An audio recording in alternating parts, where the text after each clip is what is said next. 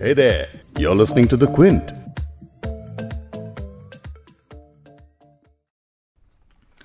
Telecom sector में AGR के मुद्दे को लेकर संकट है।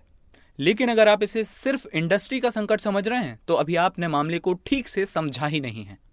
एजीआर बकाये का मामला इन कंपनियों के ग्राहकों कर्मचारियों बैंकों यहाँ तक कि आम टैक्स पेयर्स का मामला है। क्योंकि अगर एक या दो टेलीकॉम कंपनियाँ डूबती हैं तो समझिए कि एक बड़े स्तर पर नुकसान होने वाला है।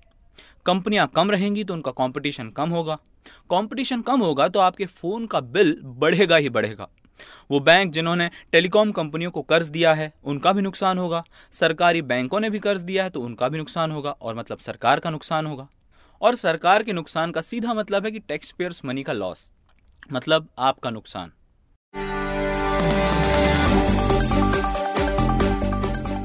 आप सुन रहे हैं द बिग स्टोरी पॉडकास्ट और मैं हूँ आपका होस्ट वैभव पलनेटकर क्विंट, हिंदी पर हम बिग स्टोरी पॉडकास्ट में एक बड़ी खबर आपके लिए लेकर आते हैं। हमारी कोशिश रहती है कि खबर का जायजा इस तरीके से लिया जाए कि आप खबर के हर पहलू से वाकिफ हो सकें।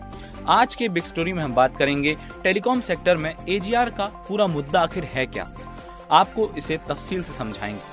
इस मामले में सुप्रीम कोर्ट ने क्या फैसला दिया है? इस पर सरकार का क्या रुख है? आपको वो भी बताएँगे। अगर इसकी वजह से कंपनियाँ बंद होती हैं और हालात और बिगड़ते हैं तो आम लोगों पर इसका क्या असर होगा? इस पर भी होगी बात। इस पॉडकास्ट में आपको सुनाएँगे कि देश की वित्त मंत्री का एजीआर क्राइसिस पर क्या कहना है। Department actively engaging with. Telecom विभाग और सरकार टेलीकॉम कंपनियों के संपर्क में है। अभी हम टेलीकॉम विभाग के जवाब का इंतज़ार कर रहे It हैं only be proper for us to wait and hear from the department concerned. हम आपको सुनाएँगे द क्विंट के एडिटोरियल डायरेक्टर संजय पोगलिया को शायद हो सकता है कि उसको बहुत भूख हो। कई लोग ये सवाल पूछते हैं कि क्या वो सिर्फ़ इसलिए चुप बैठी है कि उसको खजाने में बहुत सारा पैसा चाहिए?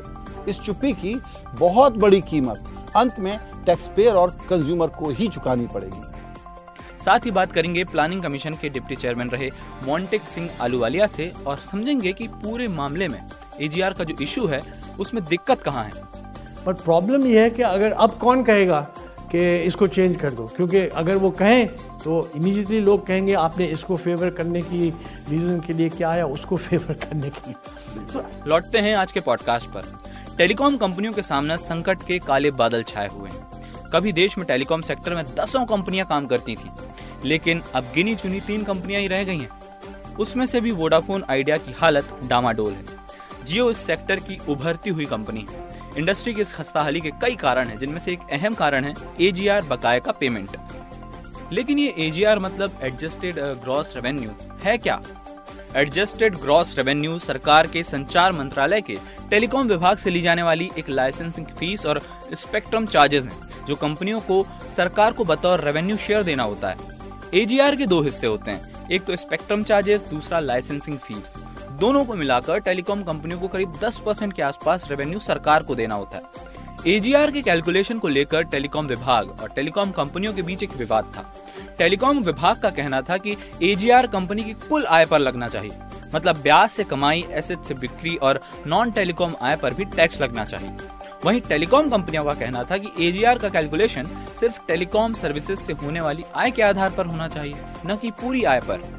कंपनियों और टेलीकॉम विभाग के बीच ये विवाद 2005 से चला आ रहा है। तब टेलीकॉम कंपनियों के संगठन ने टेलीकॉम विभाग के दावे को चुनौती दी थी। इसके बाद ये मामला सुप्रीम कोर्ट पहुँचा, जहाँ लंबी सुनवाई हुई। और सुप्रीम कोर्ट ने अपने फैसले में कहा कि टेलीकॉम कंपनियाँ 1.47 लाख करोड़ रुपए 23 जनवरी 2020 तक चुका दें। इस डेडलाइन के बाद भी जब टेलीकॉम कंपनियों ने अपना बकाया नहीं चुकाया तो कोर्ट ने 14 फरवरी को अगली सुनवाई में टेलीकॉम विभाग और कंपनियों को जमकर फटकार लगाई। जिसके बाद टेलीकॉम विभाग ने टेलीकॉम कंपनियों को उसी दिन बकाया जमा करने का आदेश जारी कर दिया अब सुनिए कि देश की वित्त मंत्री निर्मला सीतारमन का इस सुप्रीम कोर्ट के फैसले के बाद क्या कहना है the department has engaging. Telecom विभाग और सरकार टेलीकॉम कंपनियों के संपर्क में है। अभी हम टेलीकॉम विभाग के जवाब का इंतज़ार कर रहे हैं कि अभी स्थिति क्या है जो कोर्ट का ताज़ा आदेश है इस पर टेलीकॉम विभाग का क्या कहना है ये देखना पड़ेगा. आपने वित्त मंत्री का बयान सुन लिया लेकिन उनकी धीमी आवाज़ मामले की गहराई को बयां कर रही है। लेकिन उन्होंने रटा रटाया सरकारी जवाब दिया कि हम इस पर बात कर रहे हैं, विभाग को निर्देश दिए हैं, वगैरह वगैरह। सरकार टेलीकॉम कंपनियों के संकट को लेकर कितनी सीरियस है, इसी से इसका पता चलता है। जैसे ही सुप्रीम कोर्ट ने एजीआर पर अपना फैसला सुनाया और टेलीकॉम कंपनियों को फटकार लगाई, तभी बैंकिंग शेयरों में अचानक कमज़ोरी देखने को मिली।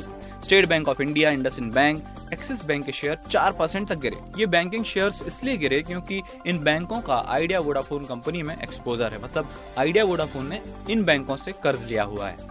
इसलिए अगर ये कंपनियाँ डूबती हैं तो इन बैंकों को भी नुकसान उठाना पड़ेगा। अब सुनिए क्विंट के एडिटोरियल डायरेक्टर संजय पुगलिया को और समझिए कि टेलीकॉम संकट वाकई में क्यों सीरियस है। पचास हज़ार एम्प्लॉयज़ हैं इस कंपनी में। उनके जॉब का क्या होगा? और इनके पास जो कस्टमर्स हैं, उन कस्टमर्स को दूसरी कंपनियों के पास जो बचेंगी दो जियो और एयरटेल जियो आपने देखा कि किस तरीके से अग्रेसिवली उसने अपनी मार्केटिंग की बहुत सस्ता डेटा पहले फ्री देख रखे, अपने आप को बढ़ाया।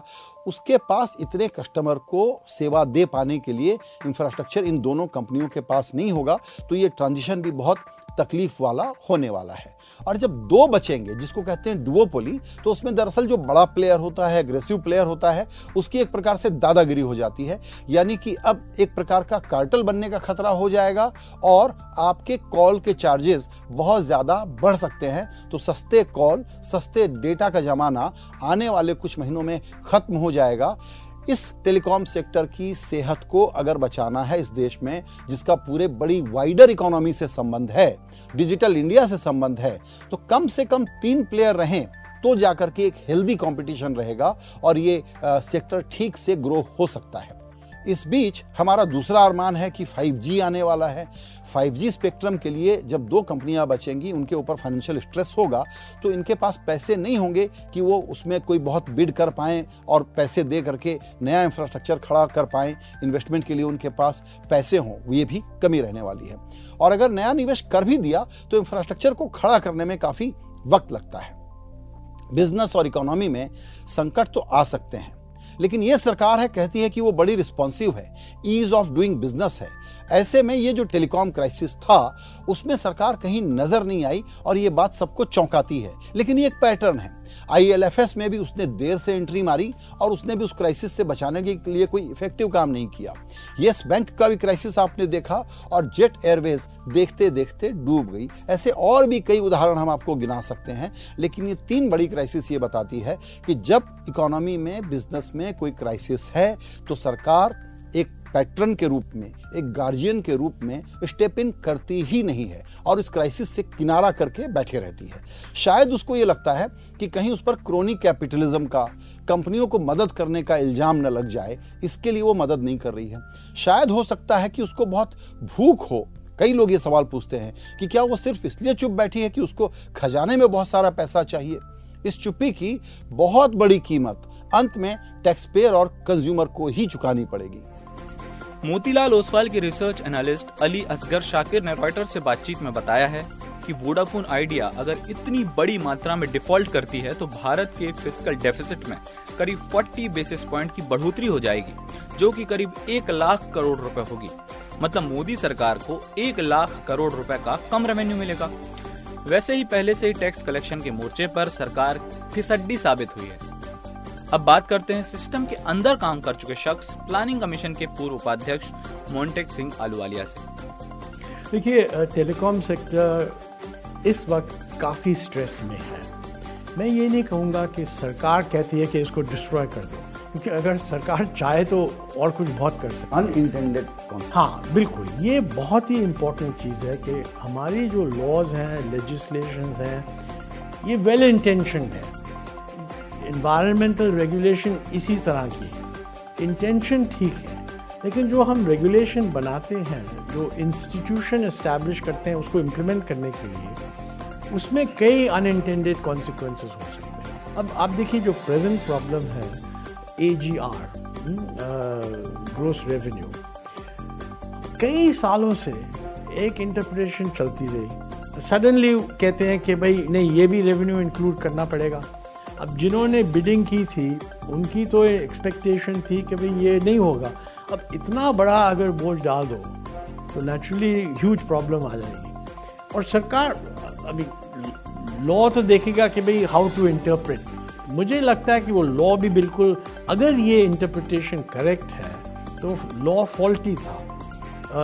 ये इंटरप्रिटेशन नहीं होनी चाहिए। पर प्रॉब्लम यह है कि अगर अब कौन कहेगा कि इसको चेंज कर दो? क्योंकि अगर वो कहें तो इमीडिएटली लोग कहेंगे, आपने इसको फेवर करने की रीज़न के लिए क्या आया उसको फेवर करने के लिए। तो अगर वोडाफोन आइडिया कंपनी बंद होती है तो इसके बाद सिर्फ़ दो कंपनियों का मार्केट पर राज रह जाएगा। एक तो रिलायंस जियो दूसरी भारतीय एयरटेल सिकुड़ते टेलीकॉम मार्केट में ऐसी स्थिति कंज्यूमर्स के लिए अच्छी नहीं है। जब बाज़ार में सिर्फ़ दो ही खिलाड़ी रह जाएँगे तो फ़ोन और डेटा चार्जेस का बढ़ना आसान हो जाएगा।